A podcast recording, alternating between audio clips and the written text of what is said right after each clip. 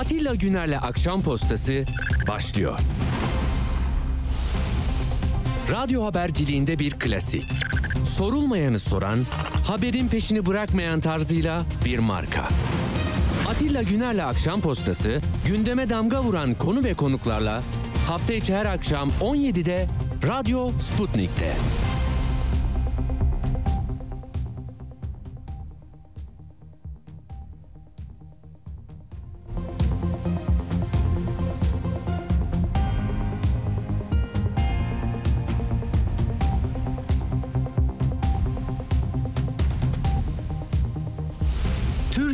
Dört bir yanından vatandaşın sesine kulak verdik. Çok bir tedirgin olduk. Biz bu topraklarda doğduk. Bu topraklarda ölmek isteriz oğlum. Dertlerine ortak olduk, mutluluklarını paylaştık. Nereye gidiyoruz? Aydın'a. Hangi ilçeye? Germencik. Hangi köye? Daha yeni köy. Ayşe ustamla konuşmuştuk. Tekrar konuşacağız. Merhaba Ayşe Hanım. Merhaba, merhaba. Ben bir şeyler duydum. Doğru mu? Gözünüz aydın öyleyse. Sağ ol, sağ ol. Çok sevindik. Şu anda sevinip. Ne oldu ki? Ne yaptılar? Yani işletme çalışması durdu. Makineleri götürdüler bugün. Hadi dedi yüreğiniz dedi. Ferah olsun duyulsun anne dedi. Biz dedi makineleri dedi söküp gideceğiz dedi. Bugün de makineler sökülüp gitti. Sevindi mi köylüler? Sevindi mi bütün arkadaşlar, çok, çok komşular? sevindik oğlum. Çok sevindik. Hatta bak böyle ağladım sevincimden ağladım. Önce tasamızdan ağlıyorduk. İşte bugün makineler gitti. Haberi, hayatı ve hakikati paylaşıyoruz. Atilla Güner'le Akşam Postası hafta içi her gün saat 17'de Radyo Sputnik'te. Türkiye ne konuşuyorsa biz onu konuştuk. İşin doğrusu ne diye sorduk. Lozan'la anlaşması mı? Ne zıkkımı kökse bu geçerse ben bile serbest olacağım. Ya ne yapacağım? Bizim insanlarımız birazdan zenginliklerini çıkaramıyor. Doğruları yanlışları masaya yatırdık. Bizim Atatürk'ün 100 senelik imzası var ya. O bitiyor, doluyor. Lozan mı? Evet Lozan. Avrupa'dan o zaman bütün topraklarımızı açacağız. Petrolümüzü, şeyimizi rahatlıktan ucuzluk çıkacak. Lozan Türkiye'nin kurucu antlaşmasıdır. Şimdi bu kurucu metin hakkında adam da söylüyor zaten. Sayın Cumhurbaşkanı'nın yanı sıra ağzı olan herkes epey eğlendirici şeyler üretiyor. siz burada petrol çıkmadı derseniz haber olmaz. Ama petrolü bulun, beton tekler derseniz haber oluyor. Ama bunun aslı asları yok. Haberi, hayatı ve hakikati paylaşıyoruz. Atilla Güner'le Akşam Postası hafta içi her gün saat 17'de Radyo Sputnik'te.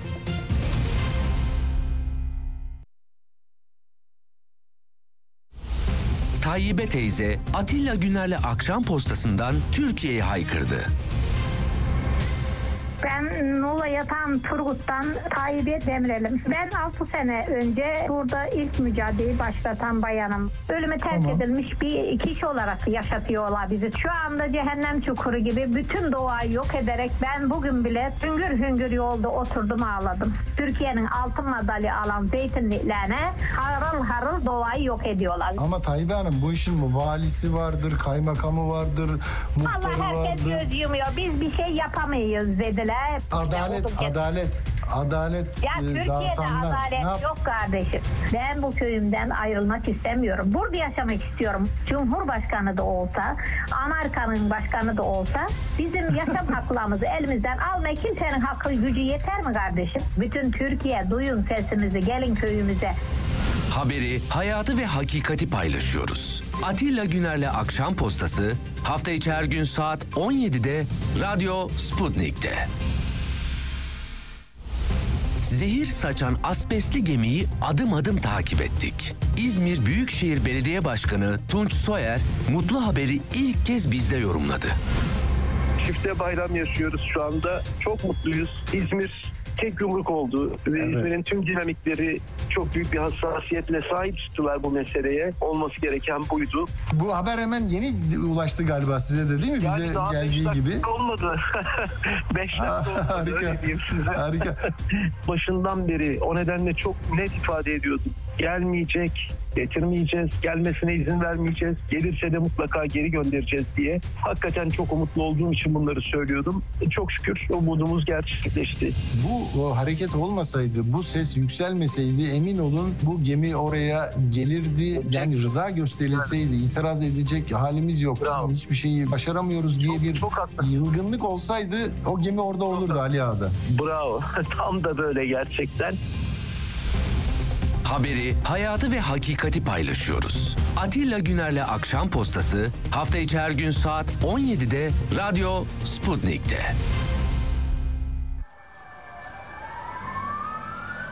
Türkiye'nin büyük acısı. Altındayız. Kaşımız kanıyor. Arkadaşımızın birinden ses yok. Enkazdan 3 kişi canlı çıkarılacaktı. O anda bir gürültü koptu. Bize 100 metre yukarı fırlattılar. Böyle inanılmaz bir gürültü insanlar üstümüzden geçti yani. Maalesef burada kötü bir e, manzara söz konusu. Dolayısıyla e, ölü sayısı da ve yaralı sayısı da e, artmış oldu. Ulusal felaketi dakika dakika yayınlara taşıyoruz. İskender bitmiş durumda ya. Böyle mi söylüyorsun ya? Hakikaten mi? Olağanüstü bir durum. Bu irkitilmiş bir deprem. Bu tabiri ilk defa kullanıyorum daha Türkiye'de. Ee, İngilizce'de bilinen bir tabir bu. Induced Earthquakes diye geçen bir deprem. Atilla Güner'le Akşam Postası hafta içi her gün saat 17'de Radyo Sputnik'te. Tarım ve gıda krizi en önemli gündem maddemiz oldu. 500 kişi ne dedi ya? Yeter artık bu, kadar uğraş uğraş 3 kuruş para kazanacağım. Lanet olsun mu diyorlar yani? Nasıl oluyor?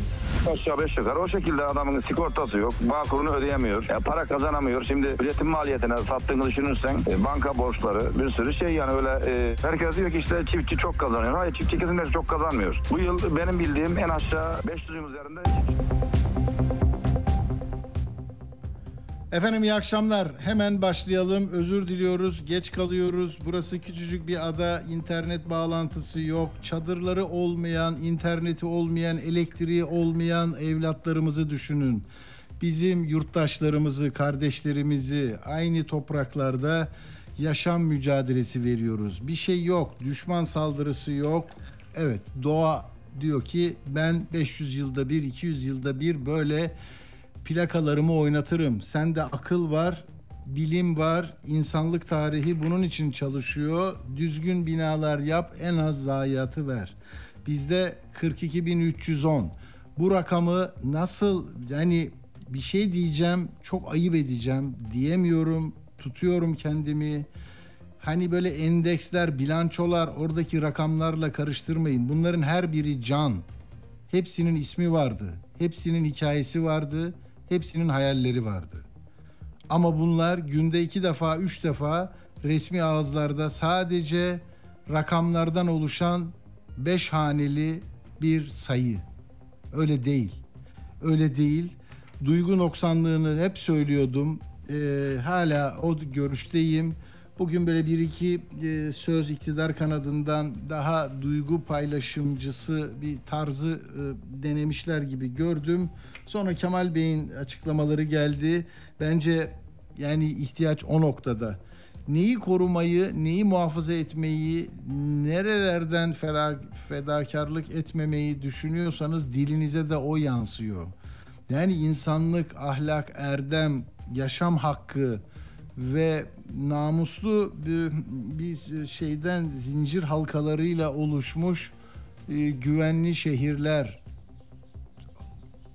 Yani sabahleyin hiç tanımadığın insanın selam verdiği memleketlere siz böylesiniz, siz şöylesiniz, yoksunuz, yok sizin işte bir KBT'niz var, CBT'niz var, aile birliğimizi sarsıyorsunuz, bizi kötüleştiriyorsunuz, siz, biz, cüz bilmem ne diyordunuz, oradaki bilimi alsaydınız onlarla ilgileneceğinize şu rakam 42.310 olmazdı. Burada 400 olurdu, 200 olurdu. Gerisi hepsi bir maktul. Tamam mı? Bunu ama bugün konuşmak ağır geliyor. Üzülüyorsunuz. Ama bir yakınınız kaybedildiyse ve orada 5 gün 6 gün beklediyseniz sonradan orada da bir numara verip tahta bir topraktaki tahta bir çubuğa numara olarak yazıldıysa ya ailenizden birisi bunların peşini bırakmayacaksınız. Biz de biz de kimse burada hedef bu değil sistem. Bak Kemal Bey bugün sistemi ortaya koydu. Kendisini de ateşe attı. Kendi belediyeleri var. Soruşturulsun onlar da dedi. Şimdi bunlar hakikaten kıymetli işler ya. Bunu söyleyince kaybet, kaybedin ama kaybeden insanlık olmaz ki. Sandıktan çıkan şeyler mi yani? Yine orada bir çetele koyup sayılarla bulup da iktidarı devam ettirmek mi? Yoksa sayıları bulup birleştirilmiş oy pusulalarındaki şimdi nasıl birleştirilmiş cenaze e, isimlerimiz var? Onlarla mı yani onlar olsun diye mi bütün bu e, göstermemek çabası, anlamama çabası? Ya 16-17 gün geçiyor hala acısı böyle yürekleri kor, kor ediyor tamam mı? Ama sen geliyorsun burada bir şey olmadı herkes görevini yaptı. Ve 42.310 kişiden bahsetmiyorsun. İsminden, cisminden, hayalinden onu öldüren sistemin çarkları nasıl dönüyor? Ben neredeyim? Bunlar dönüyor. Ben de burada her zaman görevdeyim. Görevden de gitmeyeceğim. Öyle mi? Peki. Tamam. Öyle olsun. Öyle olsun. 99'da da böyleydi. Yani değişim diye orta, ortaya çıkanlar değiştirdikleri şeyin ne olduğunu söylesinler. Neyi değiştirdik? Sadece el değiştirdi. Yani dün o ellerin yürüttüğü bir tablo vardı. Yine ölüm vardı. Yine ölüm var. Ama araya hani ben otoyol yaptım, yukarıyı yaptım, bak oradan bir şey yaptım, uzay ajansı kurdum, uzaya gidiyoruz, sert iniş yapacağız. Uzay ajansının başındaki arkadaş ne diyor ya? Ok atıyorlar oradan 5 kilometre derine iniyor ve deprem yapıyorlar. Uzay savaşları böyle diyor. Sonra da düzeltme yapmış. Diyor ki yok ben bu Maraş depremi için söylemedim. Genelde böyle şeyler var diyor. Ya nereye sığınalım biz ya? Çadır ya çadır ya 99'da hani eski Kızılay Başkanı da diyor ya o zaman da basın medya bize çok yükleniyordu. Sonra değiştirdik, eksiktik de. Şimdi de çadırı olmadığı için dün gece 20 saat 8 sıralarındaki deprem sırasında ya evinde üşümemek için evinde kalmış son battaniyeyi, son bilmem kaza almak için içeri giren insanlar ya ta, öldü ya da ya bana bir şey olmaz burası sağlamdı zaten deyip orada ısınarak uyumayı düşünenler vefat etti. 6 kişi. Dün bir kez daha o gazetecilerin sallanan böyle beşik gibi sallanan yollar üzerinde bize bilgi kırıntısı vermek için nasıl mücadele ettiklerini gördüm bir kez daha. Yani ha, bak bizim istediğimiz bilgi, bilgi için oradalar, risk alıyorlar. Öbür taraf sakinleştirici tamam mı? Böyle hani kırmızı reçete, yeşil reçete neyle yazıyorlar bilmiyorum. Hani size bir hap veriyorlar da acıyı hissetmiyorsunuz ya. Allah korusun hani böyle cenaze törenlerinde metanetle duran sabır taşı olan insanlara da verilen her neyse bilmem bu konuları. Hadi yanlış da yapmayayım ama böyle böyle hap gibi şeylerle muazzamız. Devlet millet el ele. Nasıl da coştuk nasıl da muazzamız. Tamam. Yüceltin. Kemal Bey diyor ki ben yüceltmeyeceğim. Çünkü devlet devlet milletin hemen yanında olamadı ilk 48 saatte. Bunun bunun da e, bir, bir şeyi var tabii yani. Bir, bir sonra görülecek hesabı var. Yani sandıkta görülmese mahşerde görülür, orada görülür, burada görülür. Biz unutamayacağız bunu. Özür dilerim yani. Evet dünü, dünü anlatmayacağım. Biliyorsunuz ya her şey artık saniyesinde biliyorsunuz. İşte iki, iki deprem oldu. 6-4 sonra 8, 5-8. Bu 5-8 tartışılıyor. Bunu biz de tartışacağız. Neden öyle? 5-8 yok diyorlar. Dünyanın hiçbir e, saygın bilim merkezinde böyle bir şey yok. Yani kayıt yok. Bizde var. Neden var bilmiyorum. Ona da bakacağız.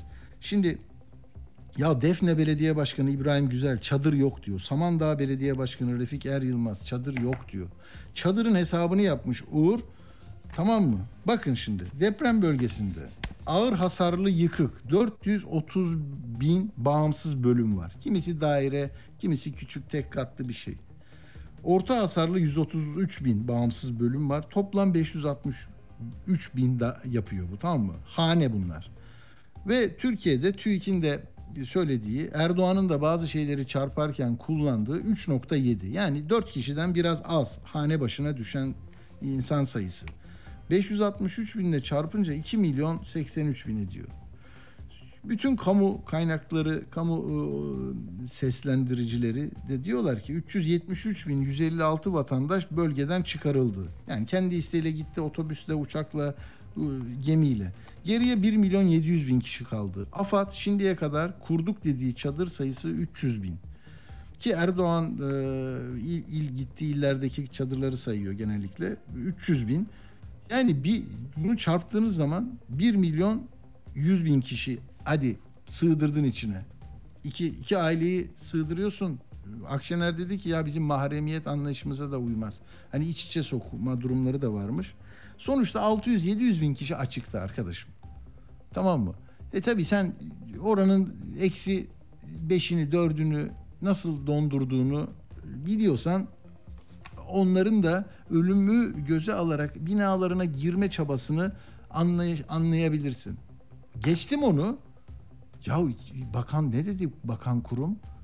Ya vatandaşlarımız yıkık, dökük, hasarlı, orta hasarlı yerlerden eşyalarını almak için valilikten izin alsınlar. Valilikler açıklayacak dedi. Valilik de hani hiçbir şeyim kalmadı hayatta ben alayım bunu diyene al kardeşim burası Türkiye işte ver 8-10 bin lira adam getiriyor vincini yukarıya dayıyor içeriden koltuk takımını işte şeyini su kaynatıcını bilme elektriğin yok buzdolabını almaya çalışıyorsun falan bilmiyorum. Neyse sonunda işte vefat edenler de e, öyle olmuş. E, 6 kişiden 5'i eşyalarını kurtarmak isteyen kişiler aralarında nakliye görevlisi var. E, çadır olmadığı için hasarlı binaya giden var. Bunu şimdi ben söylersem hani ben çünkü olgulardan hareket ediyorum. Böyleyse diyorum. Bana şunu demiyor kimse. Bak orada çadır yok derse onu verme. Ya da çadırlar çok iyi, harika burası deyince onu da verebilirim canlı yayında. Hiçbir sorun yok. Çünkü kim ne diyor? Ama bir de bir bana verdiğiniz sorumluluğu şöyle anlıyorum ya ben. Ya bak herkese evet deme. Eline tutuşturulan açıklamaları bize anlatma. Bizim bizim senden beklediğimiz sor, karşılaştır, ölçekle, mukayese et, çarp, bul, araştır sayıyı bul. Dünya ne yapıyor? Buna bak. Kızılay ne? AFAD ne? Binası ne? Yöneteni ne? Bunlara çalışıyoruz. Doğru mu? İşte bak A Haber'de 3. bant var. Çadır olmadığı için lafı A Haber'in yayınında çıktı. A Haber benim düşmanım düşmanım değil ama tercihleri nedeniyle zaman zaman ben dikkate alıyorum. Çünkü yani bunun bir gazetecilik olayı olup olmadığını canlı yayında yayıncılık etik kurallarıyla hareket edip etmediğini, memlekete faydalı bir şey yapıp yapmadığını sorguluyorum herkese. Ha şımarıklık yapıyorum derseniz yapmıyorum emin olun.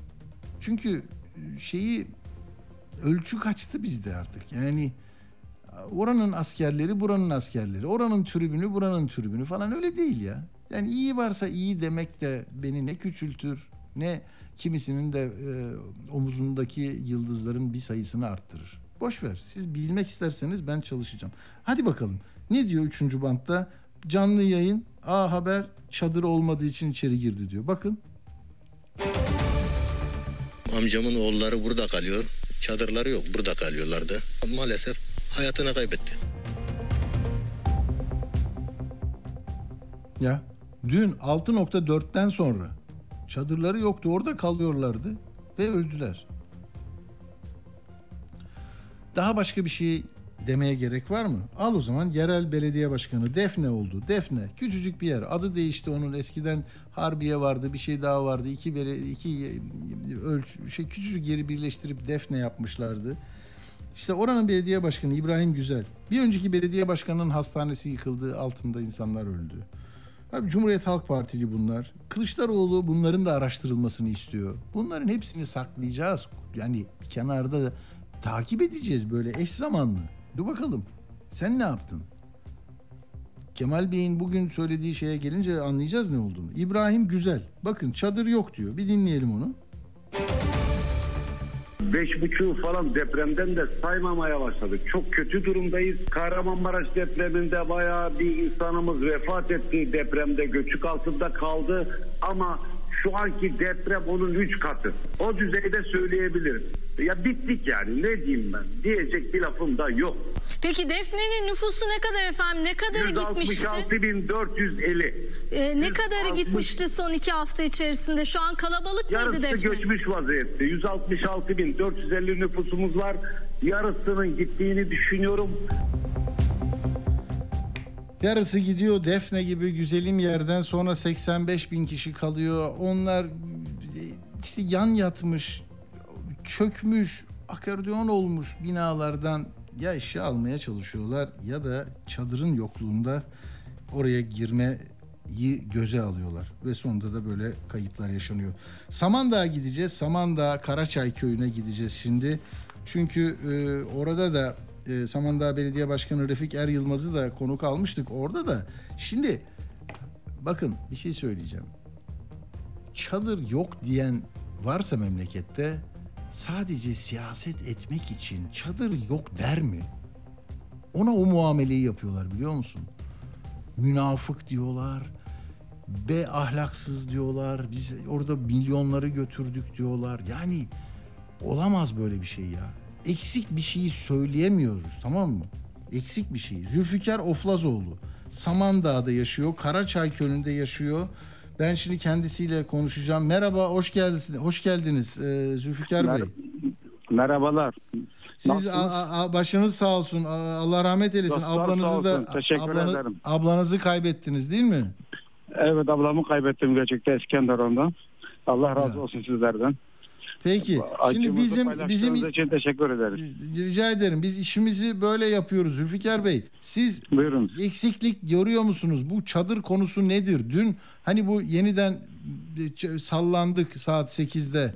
Ee, o Evet. zaman e, ne yapıyordunuz? Ne istiyorsunuz? Çadır eksikliğiniz var mı sizin de? Abicim dün ben dün saat 8'de deprem yaşandığında ben kaynakçı ben kaynakçıyım. Ee, Evet. Kayıngiller, kayın babamgillere e, çatı yapıyordum. A- Amut Evet. dikiyordum. Çatı yapmak için sallandık. Bir, bir yandan e, amudu tutmuşum bir yandan sallanıyoruz. Şimdi bizim ihtiyacımız çadır. Çadırlar gelmedi. Bize bize gelmedi. Dur gelmedi deme. Kaç tane geldi? Az geldi mi mesela? Gördün mü Abiciğim, çadır? Ben abiciğim ben kendime tane e, kuzenim var iki tane aldım ama daha bütün kuzenlerim kız kardeşlerim halamın oğulları kuzenleri hepsi sarılarda yatıyor arabalarda yatıyor. Eniştem e, teyzem arabada yatıyorlar çocuklarıyla beraber. Çadırı yok bir de seralarda y- yatıyoruz. Ya peki çadırı verecek olan birisini görüyor musunuz? Mesela kaymakamdır, koordinatördür, afattır bir şey. Vallahi, Ya nerede bu e, çadır dediğinde ne diyorlar adamlar? Ne diyorlar? Göndereceğiz dediler. Ben Göndereceğiz. Affat, evet İstanbul'dan Affat aradı bana bir bayan arkadaş aradı. Dedi çadıra ihtiyacınız var mı diye. Vallahi bizim köyün nüfusu 3500 dedim. 200 çadıra ihtiyacımız var. Tamam ben gereken yere, yerlere bildireceğim dedi. Sonra bir arıyorum bana kimse cevap vermiyor. Mesaj e, atıyorum kendilerine kimse cevap vermiyor. Siz peki uza- zor zor, zor ulaşılan bir yerde misiniz? Samandağ'ın, Karaçay'ı uzak mı yani? Zaman da Antakya Kara yok ya zor bir şey yok yani. Yok, değil mi? Çadırlar geldi yani hayırsever kuruluşlar, insanlar Allah razı olsun herkesten yani kim yardım ettiyse herkesten Allah razı olsun. Ama çadırlar bizim köye gelmişti arkadaşların dediklerine göre e, jandarma e, el koydu. Nereye koydu? Nereye götürecek onu? E, Çadırlara el koydu. Afat el koydu. Yani bunlar Afat dağıtacak. Biz dağıtacağız Ama bir- dedi. Bir şey bir şey gelmedi. Bir tane sekreter arkadaşımız var yine Afyon'dan bize bir tane konteyner yolladı. Onu da AFAD aldığını söyledi bize arkadaş. Yani bu sabah kendisini aradı. Dedi konteyner yetişmedi dedi. Vallahi AFAD e, onu aldı dedi. Peki muhtar Yani gidiyor mesela hiçbir kimi şey- arıyor? Muhtar kaymakamı arıyor mu? Kimi arıyor? Vallahi- Nasıl oluyor? Vallahi biz muhtarla koordinasyon olarak çalışıyoruz kendisi, kendisiyle. Yok verecekler, yok daha vermediler diyorlar. Bilmiyorum. Her gün toplantıya gidiyor. İçişleri Bakanı geldi dedi "To- toplantıya gideceğim. Gitti bir hiçbir şey yok yani. Çadır madır yok. Yani köye şu ana de- kadar Hı hı. çadır çadır Kaç çadır vermiyor. kaç çadır geldi yani şimdiye kadar? Abiciğim yani bütün köyde yaklaşık 15-20 çadır var. Yani herkes kendi imkanlarıyla almış. Allah Allah. Yani ya- yani Allah. kendi Yani imkanlarıyla almışlar evet. Nüfus da az değil ki sizin 3500 diyorsun. Nüfus- Kasaba nüfusu gibi ya. Belediyelik Abicim, yer gibi ya. Do- doğrudur. Kimse evde yatmıyor. Ne yapalım? Allah. Şu, şu anda amcamın oğlu Tunuşlu beldesinden geldi. Oranın muhtarı, muhtarıyla bir tane çadır al- aldı geldi. Kendileri 15 kişiler. Bir, ça- bir çadır kaç ki- kişi Yazık. sığar ki? 3'e 4. 5-6 kişi sığar. Değişmeli olarak arabalarda yatıyor. Arabalarda yatıyorsun. Evet, Soğuk oluyor mu? Samandağ nasıl? Soğuk mu bu Vallahi mevsimde? çok soğuk. Burada çok soğuk. Bir de yağmur yağıyor. Üstelik yağmur yağıyor yani. Oo. Ne yapacağımızı bilmiyoruz. Hem yağmur hem deprem hem çadır yok. Sorun bu. Yani Peki bunu peki bunu. Ha, elektrik de yok. Şimdi nasıl ısınacağız? Elektrik Soba yok. da yani jeneratör de sobası yok. istedik biz soba da istedik ama hiç ilgilenen yok. Zaten buraya ilk gün hiç kimse gelmedi. Ne Kurtarmaya kim geldi? Ne- Kurtarmak için çalışan yok muydu? Abiciğim ilk gün ilk gün deprem olduğunda ne AFAD geldi ne Kızılay ne asker hiç kimse gelmedi. İskenderun'a gittim saat 5'te vardım akşam. Oraya gittim hiçbir şey yok. Hiç kimse yoktu. 39. Piyade Tugay'ı bizden 5 kilometre uzaktaydı. Bahriyeli Alayı 500 metre uzaktaydı. Hiçbir asker, hiçbir Allah'ın kulu yoktu. Biz kendi imkanlarıyla avlamı aramaya başladım. İkinci gün AFAD geldi. İkinci gün AFAD geldi. Üçüncü gün e, JAV, e, JAD geldi. Jandarmalar Aha. geldi. Yardım ettiler biraz. Onlar da gitti. Nerede? e, Kaç kayıp verdiniz siz? Kaç kişi vefat etti sizde? Benim ailemden ab- ablam vefat etti. İskenderun'a. Toplam köyde, toplam köyde ne kadar Vallahi bu? köyde toplam 15-20 kişi öldü yani. Hmm. Ama şu bu- bunlar yani köyde yıkılan binalarda ama köyden şehre göç eden orada binalarda hepsi öldü. Anladım. Bir şehre- Yani ilk, evet, ilk şehre- depremde ilk kalabalık mıydı yani ilk depremde e, binalar ç- ç- çökmedi mi sizin? Sağlam mı kaldı Yok, biz, binalar? yok bizim e, da binalar hepsi pert oldu yani kullanılmaz halde. Kullanılmaz. Peki. O zaman sizin sesinizi duyurduk. Biliyorsunuz yok deyince çok kızıyorlar. Ee, yok demek de e, Abiciğim doğru. gelmedi. Ben kendi imkanlarıyla çadırım. Benim ailem 10-15 kişi bir çadıra sı- sığmıyoruz. Arabaların içinde yatıyoruz. Bugün Tamam. serayı düzelttirdim e, biraz. Olmuyor işte. Yani biz de Peki bu sesinizi duyurmuş. Zülfikar Bey sesinizi duyurmuş olduk. Bir daha söylüyorum. Zülfikar Oflazoğlu bizde telefonu var. Samandağ Karaçay köyünde. Kendisi e, oraya Evet, giden muhabirlerden Battaniye. evet. Battaniye lazım değil mi? Jeneratör, battaniye, çadır lazım valla. Allah razı olsun sizlerden. Herkese Sizden çok de teşekkür sizden ederim. de Allah sabır versin. herkese Sağ olun. Çok teşekkür ederim. Hadi Acımızı selam söyle de. için. Sağ olun. Aleyküm Sağ olun. selam. Sağ olun, Eyvallah. Sağ olun. Eyvallah. Sağ olun. Görüyor musunuz? Yani bunu ne diyecek diye ayrı bir filtrelere, sansüre, kesiciye falan ihtiyacımız yok ki. Yani e şimdi bir yeri de ararız orada da vardır. O da der ki geldi ama bizde de şu eksik var. Eksiği olmamak mümkün mü ya? Bir kış günü Şubat ortasında yerle bir olmuş bir yerleşim biriminde herkesin ihtiyacı var. İhtiyaçları kısarsanız, talepleri kısarsanız, fikirleri kısarsanız, hayalleri durdurursanız olmuyor. Olmuyor. Olmuyor. Bak şimdi Erdoğan ve Bahçeli Nurdağ'ında. Tamam mı? Nurdağ'ında. Canlı yayında ben izledim. Tam yayına giriyordum. Geldiler. Böyle bir yerde duruyorlardı. Ee, yürü komutunu oradan birisi verdi. Çünkü kameralar ve şey açı ayarlanmış. Böyle yürüyordu. Tamam mı? Yürüdü. İlk gittiği yeri merak ettim. Çünkü bir kere daha izlediğimde şeye girdi. Ee, ya- ya- yabancı ülkelerden gelmiş kurtarma çalışması yapan e, bu kurtarma ekiplerinin yanına gi- girdi. Onlarla fotoğraf çekildi. İnsan eksikti yani bana göre. Bu sefer de D- Nurdağ müftülüğünün 4-6 yaş grubu e, Kur'an kursuna girdi dik ilk önce. Ali Erbaş açmıştı bunu 3 gün önce biliyorum. Hani bunlar sembolik şeyler tamam mı? Ee, ben buna itiraz ettiğim için e, anlamıyorum ama Ee, neyse bir telefon vardı. Son yüklemi yanlış kullanmış olabilirim. Tekrar toparlayayım. Bir mesaj vardı. Bir dinleyemiyorum. Seste sorun var diye. Bakın Frankfurt'tan yazıyorlar ya. Adam Türkiye'deki ne olduğunu merak etmek için bizi buluyor, bizi dinliyor. Ne kadar güzel bir şey. Yani işe yaradığımızı anlıyoruz. Yoksa burada ver gazı yaparız yani. İki tane marş, iki tane bilmem ne öyle öyle de olabilir yani. Son Türk Türk devleti her şeye muktedirdir. Her yerde ilk dakikada olmuştur demek de mümkün ama o o yaralara merhem oluyor mu? Sizin ne ne ne neyinizi korumuş oluyor yani? Öyle de, desek ne olacak yani? Peki. Ee, yani ne diyecektim ya? Bazen dağıldığımı fark ediyorum. Öfke kontrolümde şey var. Zayiat var. Hakikaten irtifa kaybediyorum. Üzülüyorum falan. Evet yani Erdoğan işte oraya girdi. Çıktı şimdi konuşuyor.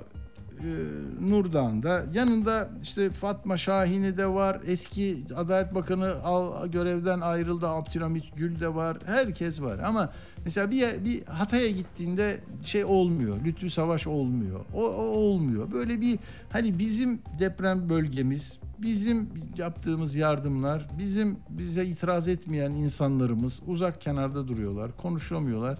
Yalnızca işte övgüye mazhar olanlar öne çıkabiliyor falan. Yani bunlar iyi şeyler değil. Tam burada belki şunu söylemem lazım. Ee, şeye bir süre Savaş Bey'e de bağlanacağım ama onu kısa tutmak zorundayım. İşte Kemal Bey dedi ya bak CHP'li belediyeler için inceleme talimatı verdi. Selin Sayak Böke bir de Seyit Torun araştıracak. Hatay'da Erzin, Erzin burada hiçbir şey olmadı. Arsus, Samandağ, Defne. Tamam? CHP'li bunlar. Adıyaman'da Tut Gölbaşı. Tut'ta bir şey yok Gölbaşı. Maraş'ta e, Nurhak. Malatya'da Hekimhan, Arguvan, Arapkir oralarda da bir şey yok. Gaziantep'te de Araban, Karkamış orada da bir şey yok zaten. Nurdağ şimdi AK Parti'nin yönettiği bir şey ama bir sorgulama ihtiyacı hiç var mı? 15 gündür, 16 gündür nasıl oldu? Neden bu binaların altında 42 bin vatandaşım can verdi sorusunun yanıtı var mı?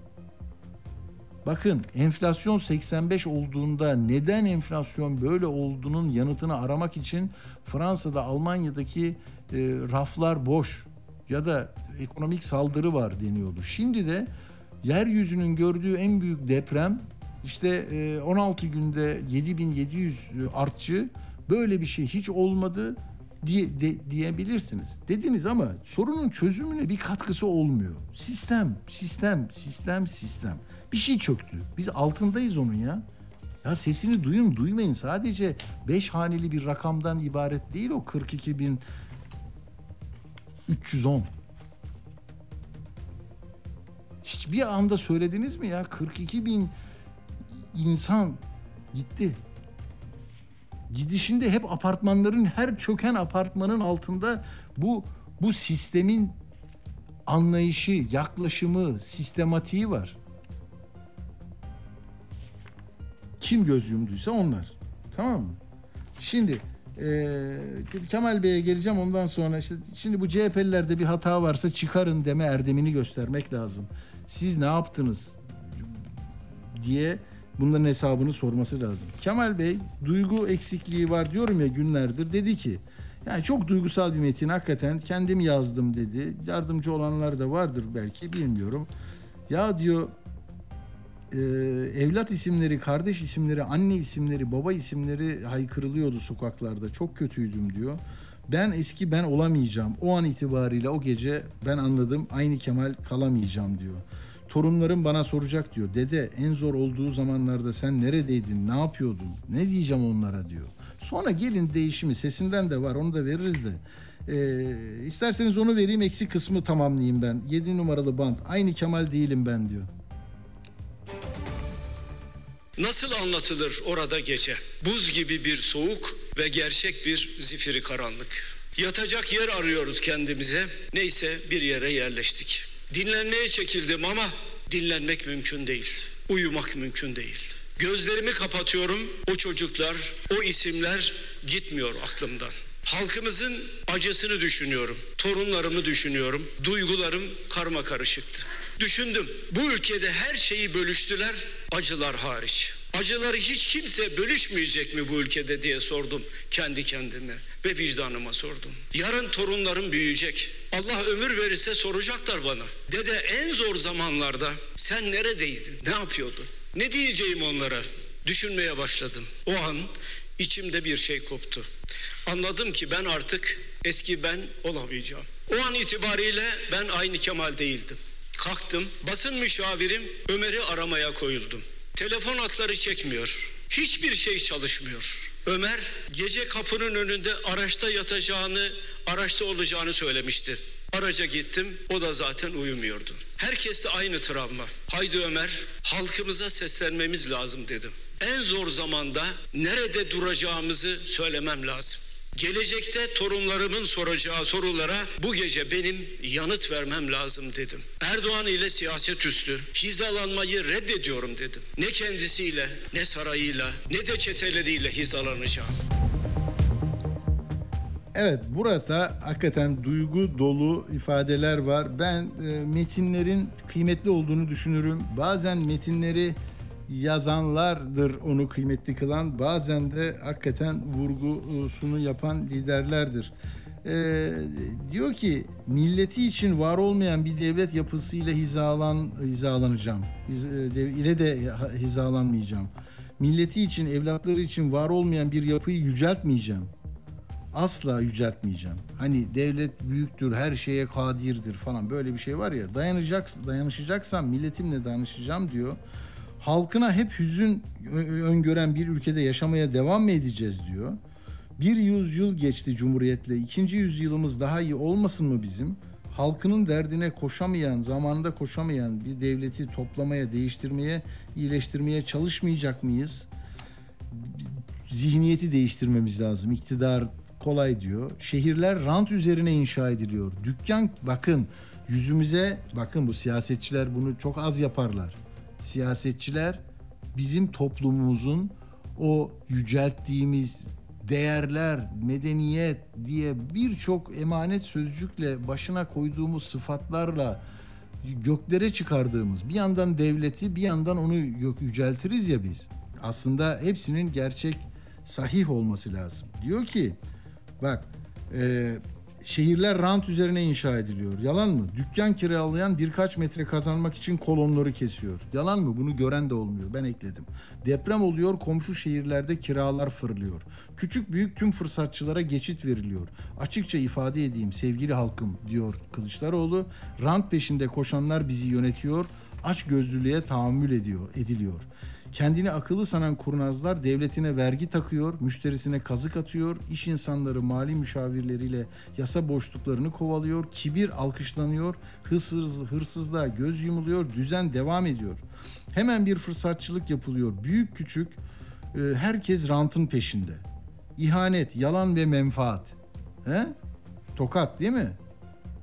Değil mi?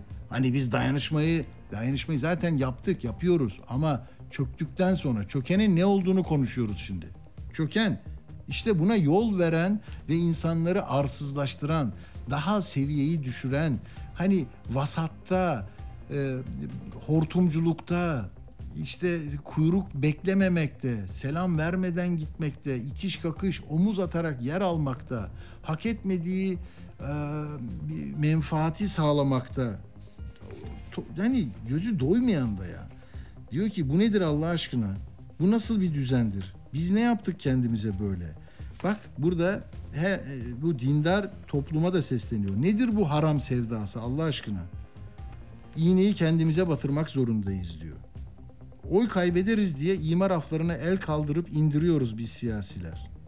Ya buradan bir şey çıkarsa çok önemli. Bakın diyor ki davranışlarımızı değiştirmemiz lazım. Davranışlarla değerlerimizi yakınlaştırmamız lazım. Değerlere gelince mangalda kül bırakmayan bizler bunu artık davranışlarımıza yansıtmalıyız.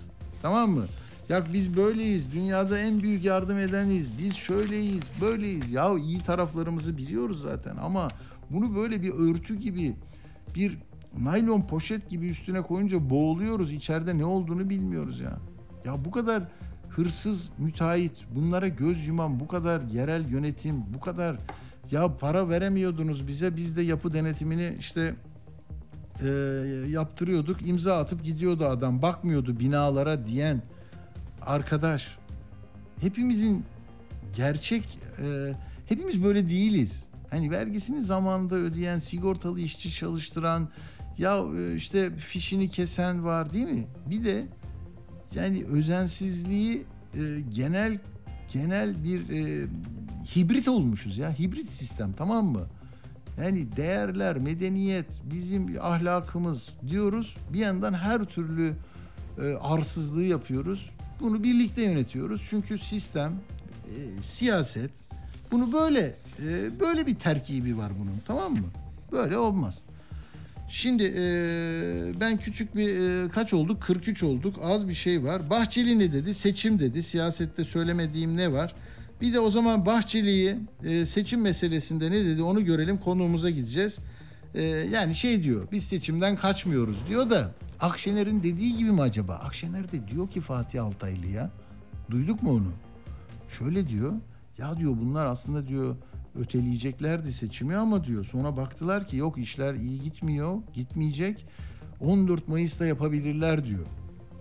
Enteresan. Yani bu e, hani 18 Haziran'da olabilir bana göre de e, daha zor yönetecekler diyor. Bir sene istiyorlar yani seçime öyle gidecekler. Benim anladığımı söylüyorum mealen.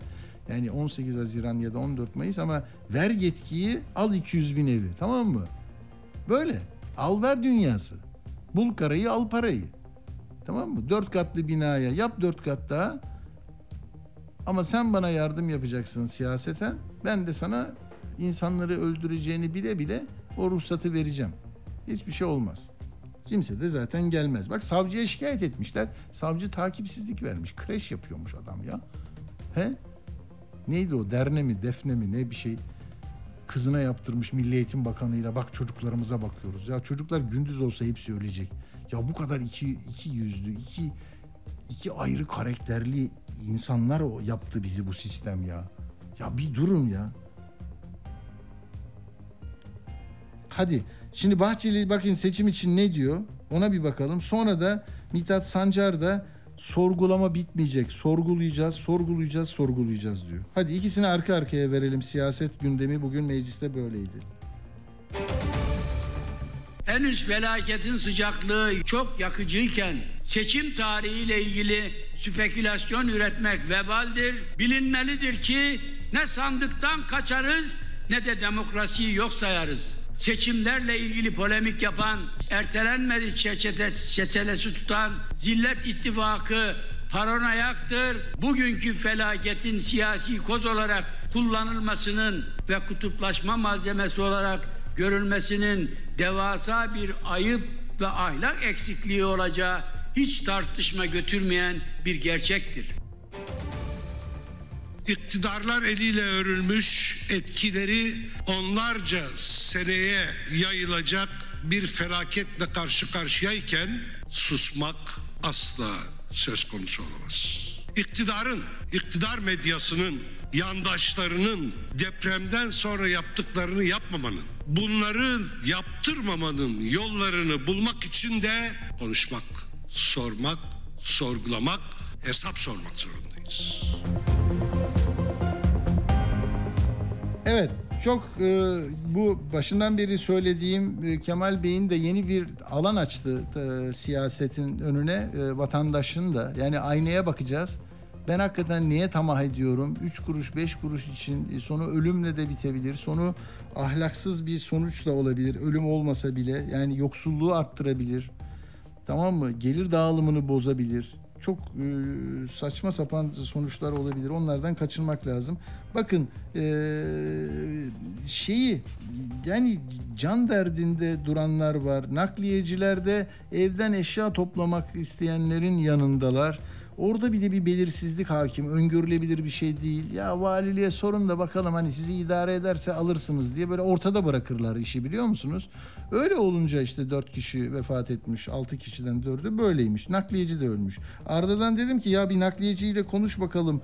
Ne oluyor? Vatandaş gibi. Yani onlar da ayrı bir dert ee, içindeler. Yakınları ölenler var. Ölümüne giriyorlar orada. Bir dinleyelim bakalım nakliyeciyle Arda ne konuşmuş. Siz nakliye işiyle uğraşıyorsunuz değil mi? Evet abi. Bir evim vardı ama bu Islahiye'de siz ne zaman müsait olabiliyorsunuz? Nasıl yapıyorsunuz? Abi İslahiye gelemiyoruz depremden dolayı. Siz nerede şu an yapıyorsunuz peki? Gaziantep'te abi. Gaziantep'teki fiyatları en azından öğrensem oradakilerle ben kıyaslama yaparım. Şu an Gaziantep'te ne kadar yapılıyor abi? 10-12 arası abi. 10-12 8 arası. 12. Mesafeye göre mi değişiyor? Abi mesafe asansör işçilik. Kaç kişi geliniyor abi bu işlerde? 4 veya da 5 kişi geliyor. Fazla kişi sokamıyoruz binalara. Peki bu dün de deprem oldu şimdi. Mesela orada da eşya taşıyanlar falan da e, enkaz altında kaldı gibi bir cümle kullanıldı. Zaten şu anda izinle taşınıyor abi. Normal taşınmıyor. Kafana göre gidip taşıyamıyorsun abi. Yani sen ben benim evime gidip taşıma yapacağımız zaman polis mi olması gerekiyor? Ya şöyle valilikten izin alıyorsun. Valilik de yüzde yirmisine veriyor, yüzde seksenine vermiyor abi. Bu binanın durumuna göre mi? Evet abi. Fiyatlar da bundan kaynaklı mı o zaman birazcık da zor olduğu için bu işler? Şimdi birincisi oraya gelen firmaların hepsi şehir dışından geliyor. Örnek vereyim en yakın Gaziantep var. Hatay'dan zaten gelemiyorlar. Hatay kendi bitmiş durumda. Maraş'tan gelemiyorlar. En yakın Gaziantep'ten geliniyor abi. Bir de elemanlar normal parayla koyamıyorsun içeri. Ekstradan para veriyorsun abi. Çünkü sen kendini onların yerine koy abi. Hiç kimse basit bir parayla girilmez o. Evet. Fiyatlar bundan kaynaklı. Yoksa dediğin gibi fiyatlar yüksek. Evet böyle şimdi Savaş Bey'le konuşacağız. Savaş doçent Savaş Karabulut, jeofizik mühendisi Gebze Teknik Üniversitesi'nden. Hocam merhaba, hoş geldiniz. Atilla Bey merhaba, iyi akşamlar dilerim. İyi yayınlar. İyi akşamlar. Şimdi e, sizin e, gözlemleriniz nedir? Bir e, depremin son dün akşam yaşadığımız depremin o, o ortaya koyduğu tabloyu bize belki kısaca söylersiniz. E, kaç dakikamız var? Bir 9 dakikamız var. Bir de bu 5-8'lik e, ikinci depremle ilgili bir tartışma var hocam. Bir onu e, anlayalım. Sonra da depremin bütünüyle ilgili görüşlerinizi almak isterim. Tamam, e, teşekkür ederim. Şimdi dün akşam saat 20.04'te Samandağ yakınlarında bizim e, Doğu Anadolu fayı, Ölüdeniz fayı ve Kıbrıs e, fayının birleştiği üçlü eklem noktası olarak tanımladığımız alanın hemen yakınında 6.3 ve 6.4 büyüklüğünde depremler oldu aslında. Bazı aslında 6.3 bazı 6, bunda, burada sorunumuz yok. Yani 6.3 6.4. Fakat iki, iki deprem olarak duyurduğu ikinci deprem 5.8 değil. Aşağı yukarı birçok hastane tarafından, Kandil Hastanesi tarafından e, ve diğer hastaneler tarafından 3.7 ile 3.9 büyüklüğünde verildi. Yani 3.7, 3.9 büyüklüğündeki deprem 5.8 olarak verildi. Ben de o... Ama bu şey bir hata değil mi? Teknik bir şey mi bu yoksa yani ölçümdeki bir yöntem nedeniyle mi oluşuyor bu? Ya AFAD sürekli, AFAD özellikle de, AFAD, AFAD'ın verilerine ait bizim kullandıkları bir program var. Bu program hep hatalı sonuçlar veriyor. Özellikle depremlerin derinlikleri, büyüklükleri konusunda. Bu bakın hatırlayın e, ilk Evet. deprem e, e, altında olan depremde de aynı şeyi yaşadık. Biz onlar daha sonra direktmen büyük ihtimal analiz yapmadan uluslararası hastanelere ve uluslararası kandilliye göre büyük ihtimal verilerini revize ettiler. Fakat AFAD hep bunu yapıyor. Yani derinliklerini, lokasyonlarını, sonra Anladım. şeyini yani bir, bir, bir, bir kullandıkları bir programla ilgili ve orada çalışacak uzmanla ilgili bir sıkıntı var. Çünkü mesela yani orada sismoloji konusunda yani jeofizik mühendisliğinin bir aptal olan sismoloji alanında da vardı. Ben oradan öğretim üyesiydim yıllarca. Yani Evet. normalde bir deprem Anladım. bu konuyu gelip orayı e, bir toparlaması gerekiyor. Anladım. Peki onun dışında sizin birkaç uyarınız da olmuştu. Ben televizyonlarda da gördüm. Ee, birkaç eksikliği mesela madde madde şu anda e, tam neresindeyiz işin? E, nerelerde daha e, e, biraz yoğunlaşmamız lazım? Geleceğe dair de e, nasıl bir öngörünüz var? Onları e, dilerseniz e, iletirsiniz bize. Tabii Atilla Bey. Şimdi Atilla Bey ben öncelikle tabii bu süreçte biz aynı zamanda bir psikolojik e, çöküntü içerisindeyiz. E, ben Evet, psikolog e, yıllardan beri yani 98 yılından beri deprem bölgelerine giden, orada insanlarla yan yana duran, dayanışmaya çalışan, orada bilimsel bir üreten, bunu toplumuyla paylaşan bir akademisyen. Ben kamucu bir akademisyen. Ben özellikle şunu dikkat ederim. Yani bu tür durumlarda e, belli yerlere işaret eden hocalarımız var. Siz de görüyorsunuz. İsimlerini zikretmeyeyim. Kamuoyunda çok fazla pop başladılar hocalarımız. Fakat şu süreç işte değişik illeri, ilçeleri, e, lokasyonları sürekli böyle dile getirecek e, ve şey uyaracaksanız siz halkı değil önce yönetenlere söylemek gerekiyor. Yani bu ülkeyi yöneten kişiler bunların il, ilçe yönetiminden ve bakanlığına, başbakanına, cumhurbaşkanına kadar çıkıp ya burası ilgili ne yaptınız sorusunu onlara yönetmek gerekiyor. Çünkü halk şu anda çaresiz. Şimdi dün özellikle birkaç il üzerinden zikredildi. Bize de çok telefon geliyor fakat biz mesela ben deprem bilimci olarak ben bir e, önüme açarım haritayı önce. Depremlerin olduğu lokasyonlara biz epicenter diyoruz. Epicenter dağılımına bakarız. Depremsellik dağılımı nasıl değişiyor? Ona bakarız. Kabuk yapısı vardır. Kabuk yapısına bakarız. Ona göre biz bazı e, şeyler görmeye çalışıyoruz. Ve şimdi ben dün mesela Adana ile ilgili herhangi bir şey görmedim mesela şimdi. Yani bir aktivite ya da başka Hakkari, mesela Hakkari Sumut'tan beni arıyorlar. Diyorlar ki hocam Hakkari deprem olacakmış. Ne diyorsunuz? Yazdım. Neye göre söylüyorlar? Böyle bir şey yok. Çünkü biz bilimsel verilerle konuşuruz. Ne yazık ki Türkiye'nin birçok yerinde deprem üretilmesi gereken faylar var. Yani hala isimleri tek tek saymayın. Birçok yer var. Bunu biz yöntemlere söylüyoruz. Yöntemler de bunu bizden daha iyi biliyorlar. Buna ilgili çözüm etmek gerekiyor. Şimdi öncelikle bu depremleri konuşmak gerekiyor. 6 Şubat'ta meydana gelen deprem, sabah karşı meydana gelen depremden sonra bir deprem oldu ve bu deprem tetiklendi. Doğu Anadolu'nun yapısıyla ilgili yapılan bilimsel yayınlar, Journal of Geodynamics dergisinde yayınlanan makaleler var. Bahadır Aklı hocamızın yayını var. Fatih Bulut hocamızın yayını var. Birçok hocamızın yayınları var. Yayınlara Haluk Eyüzon hocamızın yayınları var. Bu yayınlara baktığımızda biz şunu görüyoruz. Bu yayınlarda Doğu Anadolu kabuğunun çok kırılgan olduğunu, çok küçük enerji yüklemesiyle kırılacağını biliyorduk. 2014'te 2016'da yapılan yayınlar bunu söylüyor. Ki Doğu Anadolu kabuğu kırılgandır. En ufak bir şekilde enerji transferi olursa tetikleme e, şey yaşayabiliriz diye düşünüyorduk ve aynen bu deprem oldu yani ikinci deprem tetiklendi. Fakat son olan dünkü deprem e, akşam 6.4'lük deprem bu depremlerden bağımsızdı. Ölüdeniz fayının ucunda dediğim gibi üçlü eklem noktası olarak isimlendirdiğimiz zonun yakınında meydana geldi. Bizim ben şu anda e, uluslararası hastane ve tırnak içerisinde özellikle söylüyorum Kandilli Hastanesi'nin deprem dağılımına baktığımda şunu görüyorum. Şu anda Samandağ'la yani Hatay'ın Samandağ ilçesiyle e, Maraş'ın Türkoğlu ilçesi arasında şu anda deprem üretmeyen bir alan var. Yani depremin olmadığı, çok fazla depremin hmm. olmadığı bir alan.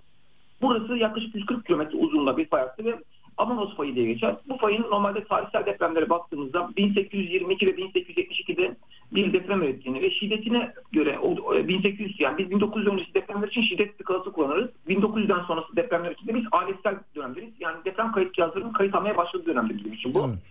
Biz buradan geçiş yaptığımızda bu deprem, depremlerin büyüklüklerin 7.2 ile 7.5 arasında olabileceği üzerinden tahminlerde bulunabiliriz. 140 kilometre uzunluğundaki bir fay hattı kırılırsa bizim deprem tehlike analizlerine göre ve termosik risk analizine göre yaptığımızda 7.5 ve civarı artı eksi 0.2 büyüklüğünde deprem üretecek bir fay şu anda mevcut. Ama biz bugün e, özellikle e, e, altısında olan 13-24'te meydana gelen ikinci deprem yani e, Çardak payının, e, Çınar payının pardon kırılması neticesinde meydana gelen depremden sonra biz şu anda şuna odaklandık. Buradan e, fay e, ta şey Göksu'na kadar gelir. Biz e, yaklaşık 9 gün boyunca Gebze Teknik Üniversitesi e, rektörlüğümüzün e, bizi görevlendirmesinin neticesinde biz bütün deprem bölgelerine gezdik, çalıştık ve durumu anlamaya çalıştık.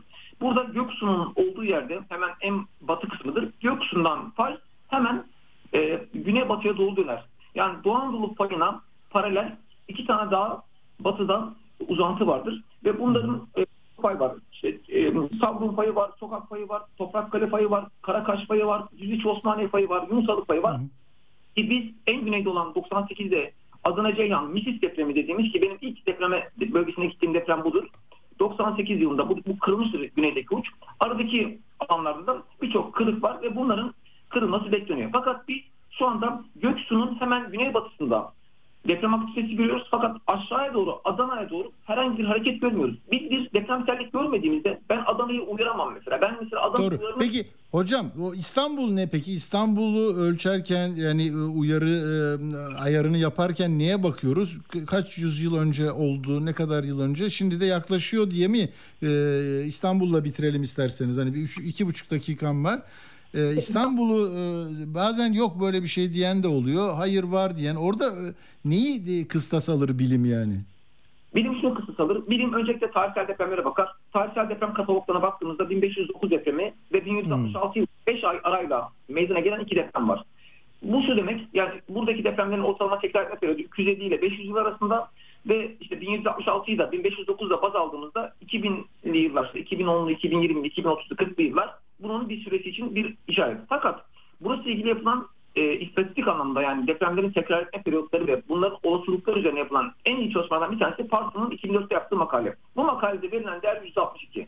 Ama mesela şu anda bu değeri %70'lere %80'lere çeken hocalar şunu yapıyorlar. Her yıl %2 arttırıyorlar. Her yıl iki- %2 artsaydı o zaman Marmara'da e, 100 yılda bir deprem olması gerekirdi. Ama öyle de olmuyor. Yani bu oran istatistik olarak doğru olarak hesaplanmış değil. Yani Marmara'da keşke şey olsaydı işte e, bir sürü e, depremlerin önceden kestirmesine kullanılan e, ölçüm cihazları işte e, jeofizik cihazlar, sualtı cihazları, sıcaklık ölçerler vesaire bunlar olsaydı bunlarla ilgili çok az sayıda istasyon var. Bak ben mesela şunu çok rahat söyleyebilirim. Biz e, Antep'e gittik. Antep'te e, GASKİ'nin yani Gaziantep Su Kanalizasyon İdaresi'nin bir tane tüneli vardı. 80 kilometre uzunluğunda ve Gaziantep Besyan. Biz oraya gittiğimizde ilk bize şey dedik. Bize günlük e, oradaki suyun gelme debisini gösterir misiniz dedik. Arkadaşlar sağ olsunlar çok iyi tutmuşlar verileri de. E, 100 bak- ve orada biz depremden 3-5 gün önce yeraltı seviyelerinin azaldığını gördük. Yani depremden önce yeraltı seviyeleri mesela çekilir. Biz resmen önümüzde acayip değerli bir bilimsel bilgi gördük. Fakat biz e, diğer e, diğer devlet su işlerine bağlı diğer barajlardaki e, verilerle de çek et- etseydik. Mesela birileri çıkıp bu verileri halka atsaydı online olarak biz o verileri online olarak kontrol etseydik 3-5 gün önce kim bu e, Maraş çevresindeki e, sularda bir çekilme olsaydı bir mesela ben düşünürdüm yani bak bir, bir şey oluyor diye diyebilirdim. Fakat şu anda biz bölgedeki deprem aktivitesine çık- çıkışlarına, suların çekilmesine, işte yer manyetik alanı, gravit alanındaki değişimlere ve benzeri parametrelere bakarak bir değişim görmediğimiz alanla ilgili uyarılmamız fakat son olarak şunu söyleyeyim. Bu depremde AFAD e, iki tane büyük e, şey olmuştur. Yani özellikle Türkiye'de yayınlanan yeni bina yönetmeliği kesinlikle işe yaramamıştır. Bakın 2018'de yayınlanan 2019'da yürürlüğe giren işe yaramamıştır. İkincisi AFAD şunu yanlış yapıyor. AFAD e, Türkiye'deki deprem kayıtlarını yani ivme kayıtlarını tutan ve yayınlayan TADAS diye bir sistem var. Altısında meydana gelen depremde verdikleri ivme değerleri 1.9 G. Yani yer çekimi ivmesinin iki katı. Daha sonra bunları üç kere revize ettiler. Biz şu anda AFAD'dan gerçekten hangi değerlerin doğru olduğunu merak ediyoruz. İkincisi özellikle yapı yapılırken düşey yükler çok fazla kale alınmaz.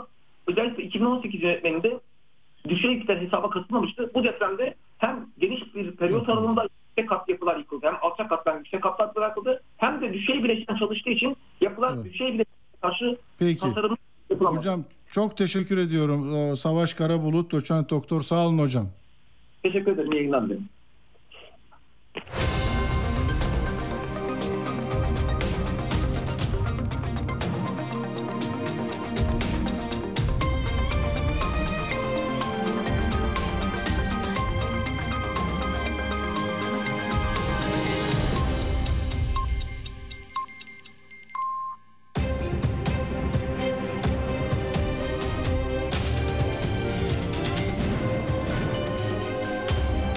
Radyo Sputnik. Anlatılmayanları anlatıyoruz. Türkiye'nin dört bir yanından vatandaşın sesine kulak verdik. Çok bir tedirgin olduk. Biz bu topraklarda doğduk. Bu topraklarda ölmek istiyoruz oğlum. Dertlerine ortak olduk, mutluluklarını paylaştık. Nereye gidiyoruz? Aydın'a. Hangi ilçeye? Germencik. Hangi köye? Daha yeni köy. Ayşe Ustam'la konuşmuştuk. Tekrar konuşacağız. Merhaba Ayşe Hanım. Merhaba, merhaba. Ben bir şeyler duydum. Doğru mu? Gözünüz aydın öyleyse. Sağ ol, sağ ol. Çok sevindik. Şu anda sevinip dururuz. Ne oldu ki? Ne yaptılar? Yani işletme çalışması durdu. Makineleri götürdüler bugün. Hadi dedi yüreğiniz dedi. Ferah olsun duyulsun anne dedi. Biz dedi makineleri dedi söküp gideceğiz dedi. Bugün de makineler sökülüp gitti. Sevindi mi köylüler? Sevindi mi bütün arkadaşlar, komşular? Sevindik oğlum. Çok sevindik. Hatta bak böyle ağladım sevincimden ağladım. Önce tasamızdan ağlıyorduk. İşte bugün makineler gitti. Haberi, hayatı ve hakikati paylaşıyoruz. Atilla Güner'le Akşam Postası hafta içi her gün saat 17'de Radyo Sputnik'te. Atilla Güner'le Akşam Postası devam ediyor. Evet, şimdi bir iki notum daha var. Bunu benim e, vatanda da muhabirimdi Mert İnan çok güzel bir haber kaleme almış. Milliyet'te gördüm. E, ya bu bakın yani bu 42 bin e, insanımızı, kardeşimizi, bacımızı, öğrencimizi, çocuğumuzu yani kaybetmemizin 42.310 e, küçük küçük şeyleri bunlar, bu delilleri. 5 yıldızlı bir otelde yakalanmış müteahhit tamam mı? İsmi Ömer Cihan. Kule apartmanını yapmış Antakya'da. Yerli bir. Onlarca kişi ölmüş. Şimdi iki avukat zamanında 2018'de Ebru Hanım ve avukat Görkem Ulaş Cumhuriyet Savcılığına gitmişler. Demişler ki ya bu bu parselde yapılan inşaat usule uygun yapılmadı e, şey var riskli bina. Gelmişler ruhsatına bakmışlar hakikaten yani öngörüyor 5 normal kat ve çatı e, arası diye bir şey. Ama e, artı 4 de de, koddan faydalanmış büyük bir inşaat yapmış. Kod farkı için belge de yokmuş vesaire. Neyse dava açılmış. Neymiş? İmar kirliliği. Bak imar kirliliği. Önce kirletiyorsunuz sonra öldürüyorsunuz. Hatay 4. Asliye Ceza Mahkemesi başlamış yargılamaya. Bir yıl hapis cezasına çarptırılmış. İndirim uygulanmış çünkü kibar adam. İnşaatlar yapıyor 8-10 yeri var. Yani inşaat en önemli sektör. Onları nasıl kırarız? Biz bunlara bir ay verelim ama mesela ahmak diyene hani siyasetten men edelim. Çünkü onlar çok tehlikeli. Hani sen bir devletin yetkili kurullarına ahmaklık demedi ama öyle diye anladık biz onu. Hani Hrant Dink'i de e, Türklerin kanı falan bir şey dememişti. Onu da öyle anladık. Onu da suikaste kurban getirdik. E, diğerini de siyasetten men edeceğiz. Böyle. Neyse bir yıl hapis cezasına çarptırmış bak. 10 ay hapis ceza sonra indirimle 10 aya indirmiş. Cezası günlük 40 liradan hesaplanmış 12 bin lira adli para cezası vermiş bu kardeşimiz. Çok mutlu Mesut devam etmiş işlerine. Şimdi bilirkişi raporuna rağmen bu yargılamaya rağmen eee, yeniden ruhsata aykırı ekleme ve imalatlar yaptığı da ortaya çıkmış. Biz, binaya usulsüz yapı kullanım izni verilmiş. Ferah Apartmanı ile ilgili. Bu da Ferah. Önceki kuleydi. Orada da yargılama yine sürüyor. Tamam mı? Ee, ve e, duruşması da 21 Mart'taymış. E ne olacak abi? 12 bin lira nedir ki yani? 12 bin. Hani siz yeniden değerlendirmeyle onu 18 bin yapsanız ne olur? Kardeşimiz parası var, etkisi var, gücü var. En en gözde meslek e, şey e, inşaat yapanlar, beton yapanlar, kurala uymadan yapanlar. Ha bu arada onu da söyleyeyim. Yani TOKİ'nin binalarını örnek gösterip bak TOKİ var aslan gibi yapıyor deyip hani benim yaptıklarım e, TOKİ esasa uyuyor, diğerleri uymuyor ama hepsine izin veriyorum. Ama ben kendi yaparsam sonra ben direkt sorumlu olurum. Hani yanından, kıyısından, köşe, köşesinden ferri fail diyorlar değil mi? Avukat dostlarım da dinliyor beni. Asli fail değil o karambole gelir. Çünkü silsile muazzam. Hani yapı denetimci mi, belediye mi, yok imar müdürü mü, şu mu, belediye meclisi mi, imar affını tutan adam mı? Karambole gelir. Böyle sis perdesiyle zaten yırtarız biz ama TOKİ'de bir şey olmasın. Olmasın dediniz de sel felaketinin yaşandığı yine Karadeniz'de TOKİ'nin binalarının altında apartman görevlilerine ayrılan yerler vardı. Orada haykırarak çığlık çığlığa öldüler aileleriyle. Ondan sonra yönetmeliği değiştirdiniz. Onu da biliyoruz yani. Neyse. Burada şu mu ya? Senin ormanın sen CHP belediyeleri sen ormanın ya- yanıyor söndürmüyorsun. Bak ben kendi bölümümü söndürdüm. Bak senin suyun yok susuz kalacaksın. Ben DSİ olarak yaptım sen de yap. Bak ben TOKİ olarak yapıyorum. Bir şey olmuyor. Öbür taraflarda bir şey olursa da karışmam.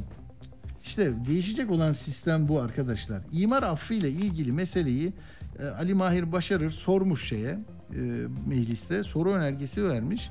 Ya diyor ki bu yeni e, imar affından yararlanıp da yeni kayıt belgesi alanların depreme e, binalarının depreme dayanıklı olup olmadığına dair bir veri var mı elinizde? Kayıt tuttunuz mu? Ya adama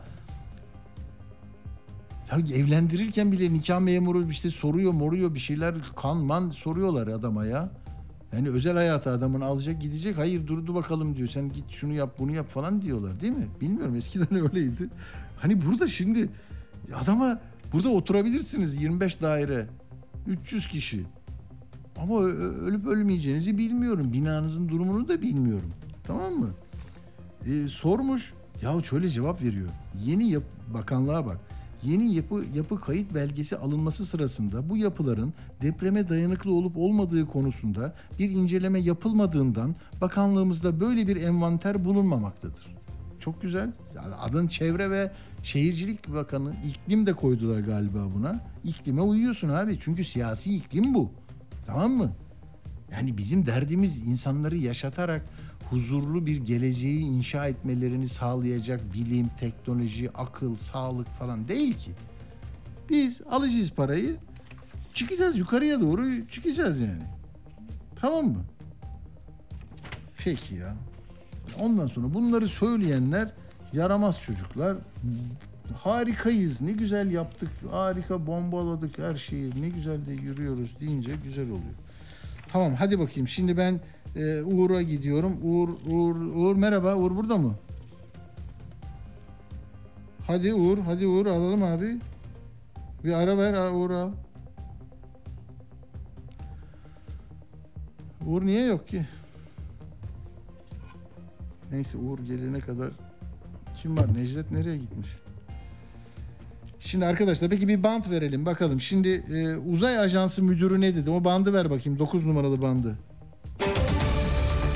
Bir örnek vereyim. Böyle bir silah sistemi çalışıldığını ben gördüm, projesini gördüğüm için söylüyorum. Hem de çok basit. Şu elektrik direkleri var ya sokaklarda. O, o direkler kadar yani yaklaşık 7-8 metre, 10 metre yüksekliğinde metal çubuklar. Bildiğin çubuk. içinde hiçbir şey yok. Patlayıcı yok. Hiçbir şey yok. Ama şey titanyum alaşımlı sert ma- e, malzemeden, metalden çubuk. Bunları uyduya yerleştiriyorlar belli sayıda. Oradan hedefleyerek dünyaya fırlatıyorlar onu. Böyle bir kazık gibi. Ucu da sivri. Geliyor mesela Allah korusun bir yere düşüyor işte. isim vermeyelim şimdi bir şey felaket senaryosu olmasın ama yere çarptığı anda yerin 5 kilometre derinine kadar nüfuz ediyor.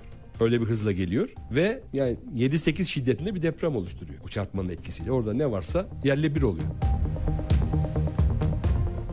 Evet böyle e, Uğur da geldi zaten. İşte e, kimmiş bu uzay e, başındaki Serdar arkadaş? Hüseyin Yıldırım. Tamam 2019'da gelmiş 3 yıldır orada maşallah. Peki Uğur ne oldu şimdi? Yani ok mu attılar bize? Yok diyor. Düzeltti ama değil mi? Öyle değil. Dedi. ki, "Ben Düzeltti, Başka evet. yerde söyledim dedi. Şimdi bunu birleştiriyorsunuz dedi. Düzeltti Ama olsun. o orada yani orada da o deprem lafını kullanmasaydı belki o düzeltmesi geçerli olabilirdi ama e, ben bunu bir konferansta söylemiştim diyor. Strateji Enstitüsü'ne verdiğim konferansta şehirleri haritadan silebilecek silah sistemini anlatmıştım diyor. İşte uydulara takıyorlarmış da mızrak gibi atılıyormuş da Maraş afetiyle bunun bir ilgisi yok diyor. Yani kendisi de aslında yetkin bir e, isim. Serdar Hüseyin Hmm. Yıldırım. İTÜ Uçak Mühendisliği bölümü mezunu. Sonra Berlin Üniversitesi'nde uzay bilimleri okumuş ama yani biraz şey gibi kahve muhabbeti yapar gibi anlattığı için tabii sosyal medyada çok paylaşıldı bu ama İşte şimdi Cumhuriyet'in 100. yılında da her taraftan petrol fışkıracak diyenler de yetkili etkili olabiliyor bazen abi. Onlar tabii da tabii tabii. Hmm. Ya şimdi ne zaman deprem olsa biliyorsunuz bu komplo teorileri ayyuka çıkar. Sosyal medyada özellikle. Hani bunu işte deprem silahıyla yaptılar, bunu Amerika yaptı bilmem ne falan gibi şeyler. Şimdi bu HARP denilen sistem çok konuşuluyor tabii. Başından beri hatta Gölcük depreminde de çok konuşulmuştu. Hatta Melih Gökçek çıkmış demişti ki çok inanarak söylüyorum bu depremi kesinlikle harp silahıyla yaptılar falan demişti. Jelibom da dedi abi o jelibom dedi. Ona referans jelibom buldular. Yani o da yetkin bir arkadaş ya. Çok- E tamam 25 yıl işte Ankara başkent milli. Yani buradan da anlıyoruz yani neyin çözüldüğünü, neyin altında kaldığımızı buralardan anlayın. Hani o- Kesinlikle şimdi öyle. bak nereye gitsek söyleyecek bir çuval lafımız var. Hani kaç yüz milyon dolar nereye verdi abi? Nedir o canavarlara manavarlara bir şeyleri mi yaptı? Dinozorlar. Dinozorlar bıdı bıdı bir şeyler yani helal olsun ya. Neyse peki Uğur. Şimdi Türkiye'de zaten ne zaman deprem olsa Gölcük'le başladı bu İzmir depremi, Elazığ depremi, son olarak Maraş depremi bu harp silahı hep gündeme geliyor. Harp silahı da tamamen e, bizimkilerin uydurması bir şey. Harp silah değil aslında. Neyse anlatacağım şimdi. Ama bu Türkiye'ye özgü de bir şey değil aslında. En çok Türkiye kullanıyor bunu ama Türkiye'deki daha doğrusu komplo teorisyenleri. İran, Haiti, Şili depremlerinde de bu mesele çok gündeme gelmişti. İran rejimi direkt Amerika harp silahıyla yaptı dedi. Chavez çıktı işte Haiti depremini Amerika yaptı dedi harp silahıyla. Harp yüksek frekanslı etkin kutup ışıkları araştırma programı denilen bir program. Ee, bu- ismi de ismi de güzelmiş ha. evet. Amerikan Hava Kuvvetleri, Deniz Kuvvetleri tarafından işte DARPA denilen onların ileri araştırma projeleri ajansı tarafından finanse edilen bir programdı. Dı. Çünkü bu program biteli yıllar oluyor. Yani kapandı bu gitti. Ama devam ediyor bunun tartışmaları. Ee, bunun araştırma şeyi de alanı da şuydu. İyonosferin özelliklerini ve davranışlarını araştırmak üzere Alaska'da kuruldu bu proje. İki- 250 milyon dolara. Ee, ve şimdi iyonosfer neresi? Dünyanın en dış katmanı. Ne kadar uzakta yerden? 400 kilometre uzakta. Şimdi biz diyoruz ki, biz demiyoruz demiyoruz tabii şeyler. Komplo teorisyenleri diyorlar ki atmosferin 400 kilometre yukarısını incelemek için kurulan bir şey aslında yerin kilometrelerce altındaki tektonik fayları harekete geçiriyor ve deprem yaratıyor. Yani bu absürtlüğün artık yani son noktası. Bir de bu taşınabilen bir şey değil. Ne zaman bir gemi yanaşsa, Amerikan gemisi yanaşsa diyorlar ya harp silahını da yanında getirdi. Bu taşınabilen bir şey değil. Orada bir devasa bir üs vardı ve iyonosfere işte frekanslar gönderiyorlardı. Oradaki e, davranışların, radyo frekanslarının nasıl yansıdığını anlamak için kurulan bir şeydi. Ama e, bunun için dediler ki iklim değiştirme silahı dediler. Uyduları deaktive etme yeteneği var bunun dediler. İnsanların beyinlerini kontrol etmek için bunu kullanacaklar dediler. En sonunda işte depremleri bu bunun aracılığıyla yapıyor dediler.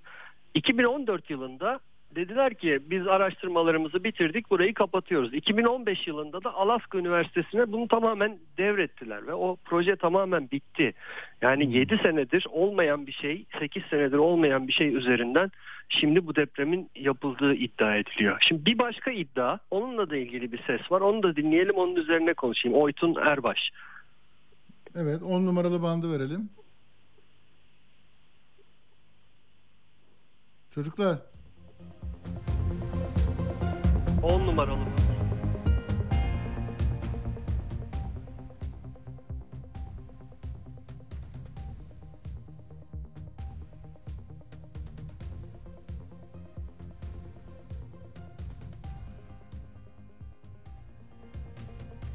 hangi bağlantı koptu?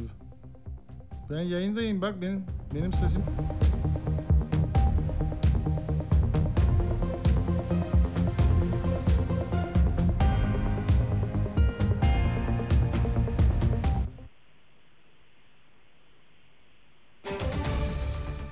Bizim bu bölgede petrol arama sahası var. Yani baktığı zaman Adıyaman'da kuyular var. Hatta merkez, merkez üssü depremin şu anda belirlenen Pazarcık'ta, bir kuyu var. bir- Bizim orada binden fazla kuyu var ben baktım yani. Ve bu arama çalışmaları bu teknolojiyle yapılıyor. Yani hidrolik kırmayla yapılıyor. Yani aşağı su vererek yapılıyor. Şimdi bu tabii ki e, bu insanın aklına bunu getiriyor. Yani bu gerçekten elimizde durması gereken bir şey. Bir de bu mesele var işte. Bir de bu mesele bu hidrolik çatlatma ve kırma e, yöntemi. Şimdi Amerika son yıllarda bu yöntemi kullanarak petrol ve doğalgaz keşiflerini iki kat arttırdı. Ne yapılıyor? E, yüksek basınçlı su 5 kilometre derine kadar fışkırtılıyor ve bu oradaki kayaları çatlatıyor. O çatlakların arasından doğalgaz ve petrol sızıntıları keşfediliyor. Çünkü bazı yerlerde birikmiş oluyor petrol ve akamıyor e, petrol arama sahasına. O kayaları çatlatarak o petrolün akmasını sağlıyorlar ve o şekilde bunu yüzeye çıkartıyorlar. E, Ama bu basınçlı suyu enjekte etme işlemi sırasında iddiaya göre oradaki faylara da bir tetikleme yapıyor. Hani e, Ahmet Ercan bize konuk olduğu zaman demişti ya tanıtımlarda da kullanıyoruz. Induced earth- earthquake demişti. Evet. Yani ir- irkiti- irkitilmiş depremler ilk defa kullanıyorum ama dünyada çok bilinir demişti. Şimdi iddia şu ki bu hidrolik çatlatma tekniğiyle yapılan sondajlar induced earthquake'lere yani irkitilmiş depremlere sebep oluyor. Şimdi bu birazcık daha akla mantıklı geliyor değil mi? Gerçekten de bununla ilgili araştırmalar yapıldığı zaman bunun e, küçük çaplı depremlere sebep olabileceği sonucuna da varılmış. Hatta bunu yapan da e, USGS yani Amerikan Deprem Araştırma e, Enstitüsü. E, Prag'daki 5.6'lık deprem, Oklahoma'daki 5.3'lük deprem ve Colorado'daki 4.7'lik depremin bu sondaj işlemleri sonucunda oluşmuş olabileceğine dair emarelere rastladık diyor USGS'in uzmanları. Ama kesinlikle olmaz demiyorlar, olabilir diyorlar. Mesela ama şöyle diyorlar. Yani bu çok nadir olabilecek bir şey. Oklahoma'da mesela e, olan depremlerin yüzde birinin sadece e, bundan kaynaklı olabileceğini tespit etmişler. Şimdi bu bu meseleyle ilgili iddia dile getirenler diyorlar ki bu yöntem birçok ülkede yasaklandı depremlere yol açtığı iddiasıyla. O doğru değil. Depremlere yol açtığı iddiasıyla değil. Çevre kirliliği nedeniyle e, ve insan sağlığına çok e, önemli zarar verdiği e, tespit edildiği için yasaklandı. İngiltere, Almanya, Fransa vesaire, Frans, Bulgaristan gibi ülkelerde. Sebebi de şu. Siz o basınçlı suyu kilometrelerce derine e, püskürttüğünüz zaman oradaki kayaları parçaladığınız zaman orada ağır metaller var. Ve bu suyla birlikte bu ağır metaller açığa çıkıyor ve yeraltı sularına karışıyor. Şimdi yeraltı sularına karışması demek birçok sulama, tarımsal sulama faaliyetlerinde kullanılan yeraltı sularının bir anda ağır metallerle zehirlenmesi anlamına geliyor. Ki Harvard Üniversitesi'nin de bu konuda bir araştırması var ve bu bölgelerdeki bu e, sondaj yapılan hidrolik kırma yöntemiyle sondaj yapılan yerlerde gerçekten de yeraltı sularının ağır metallerle zehirlendiği ve buradaki tarımsal faaliyetlerin ve insan sağlığının bundan etkilendiğini ortaya çıkartmışlar. Ve bunun üzerine zaten 2019'da İngiltere bu işin çevre sonuçları tamamen belirlenene kadar ben ülke genelinde bunu yasaklıyorum dedi. Çok verimli bir petrol ve doğalgaz tespit etme yöntemi olmasına rağmen İngiltere bu kararı aldı. 2012 yılında Avrupa Birliği de benzer bir rapor hazırladı ve birçok Avrupa ülkesi bunu yasakladı. Ama Türkiye'de mesela TRT Haber bir grafik yayınlamış 2019'da ben araştırırken gördüm.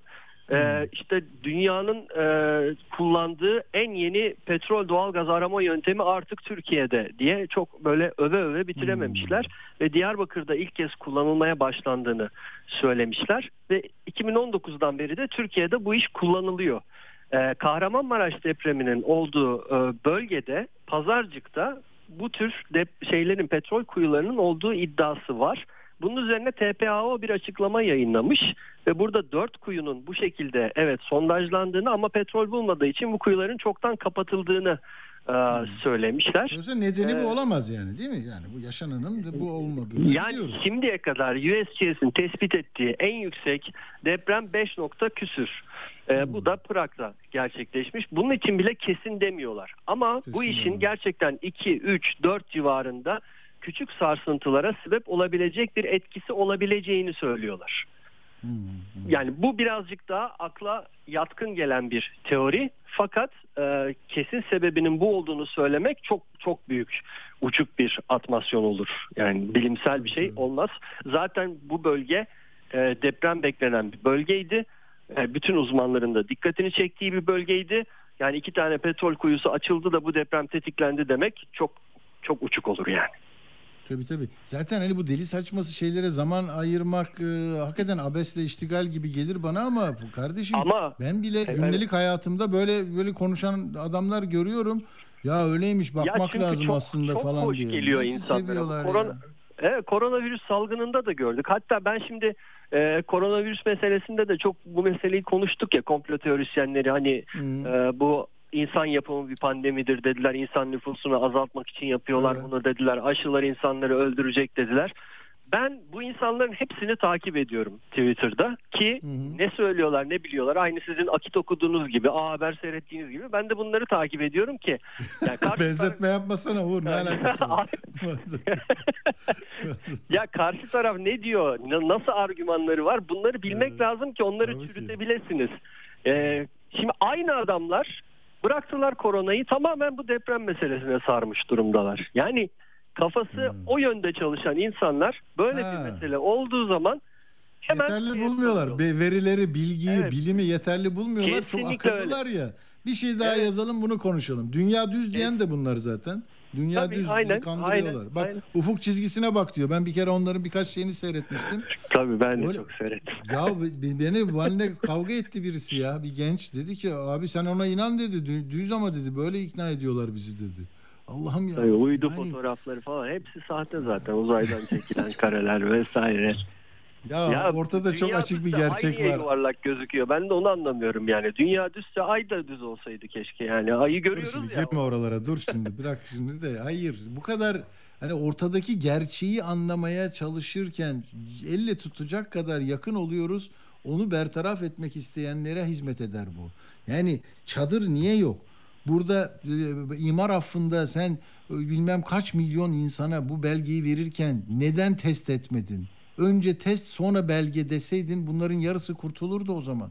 Çünkü sorumluluk almıyorsun. Onları nereye yerleştireceksin? Sen Caddebostan, Fener Yolu, Karşıyaka, Çankaya falan buralara yapmak istiyorsun. Derdin orta halli insanların böyle zenginleşerek, sınıf atlayarak bir kat daha yukarı falan haydi Allah hop hop hop diye naralarla iki tane mehter marşı, bir tane bilmem neyle e işte böyle bir ruh haliyle bu kadar abi. Ölenler de normal sayılıyor. Yani 42 bin 160'ı 310'a kimse e, zaten şey yapıyor mu? İsyan eden var mı yetkili ağızlardan? Nasıl ölür bu ya? Nasıl öldürdük?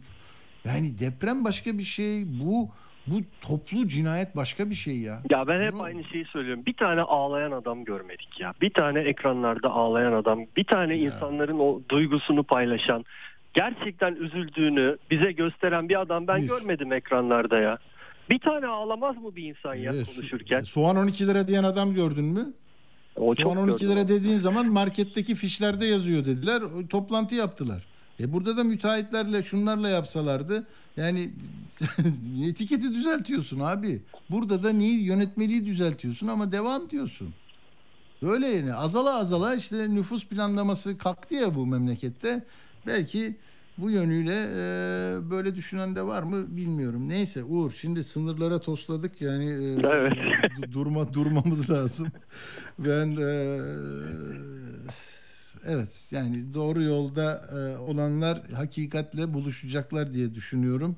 Mesleği gazetecilik olanlar da sen bana öyle şeyler koymuştun ya şimdi burada bir metin atmıştın. Ondan da birkaç işaretli yer var. E, onları da söyleyelim çıkalım. Diyor ki ee, tabii bu gazetecilerin kim olduğunu da yazsaydın Uğur belki bir şey yapardım ama Maria Ressa mesela ben Yazmıştın tanım galiba ya. Ya Ha, yok ha. Maria Ressa ne? mesela kim ama bilmiyorum ki. Şöyle diyor güzel lafları var. Bizi korkutamayacaklar. Haber propaganda değildir. Manipüle edilmemeli, çarpıtılmamalı ve sansürlenmemelidir. Son dönemdeki gelişmeler etik ilkelerimize sıkı sıkıya bağlı kalarak halka hakikati duyurma kararlılığımızı daha da pekiştirdi. Bakarız yani bunlar hangi o- ortamda söylenmiş.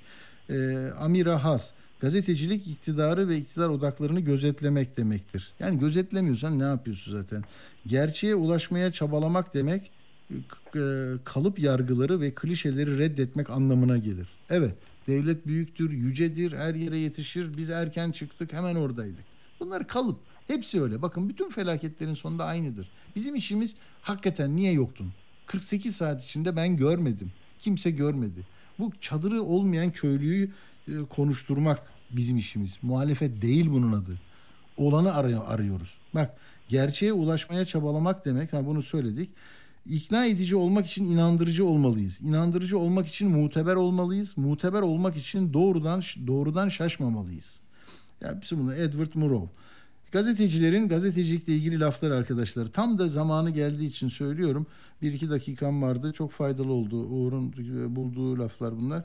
Gazeteciler zor sorular sormadıklarında bak ağır bir şey söyleyecek. Söyleyeyim mi bunu? Gazeteciler zor sorular sormadıklarında finoluk yapmakla suçlanıyorlar. Zor soru sorduklarında ise kabalık ettikleri eleştirisini alıyorlar. Neyse ki derdimiz e, kalın. Çok yani bu falan. Peki böyle hadi biz işimizi yapıyoruz. Uğur teşekkür ediyorum katıldığın için, anlattığın için. Ee, efendim burada e, duralım.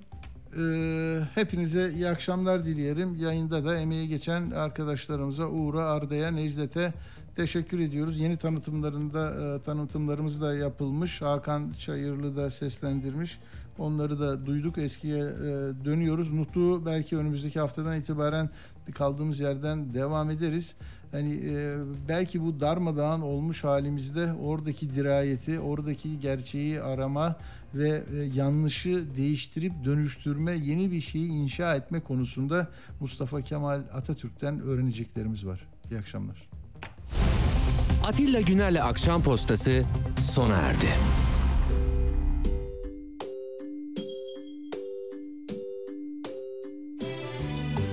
Close your eyes, give me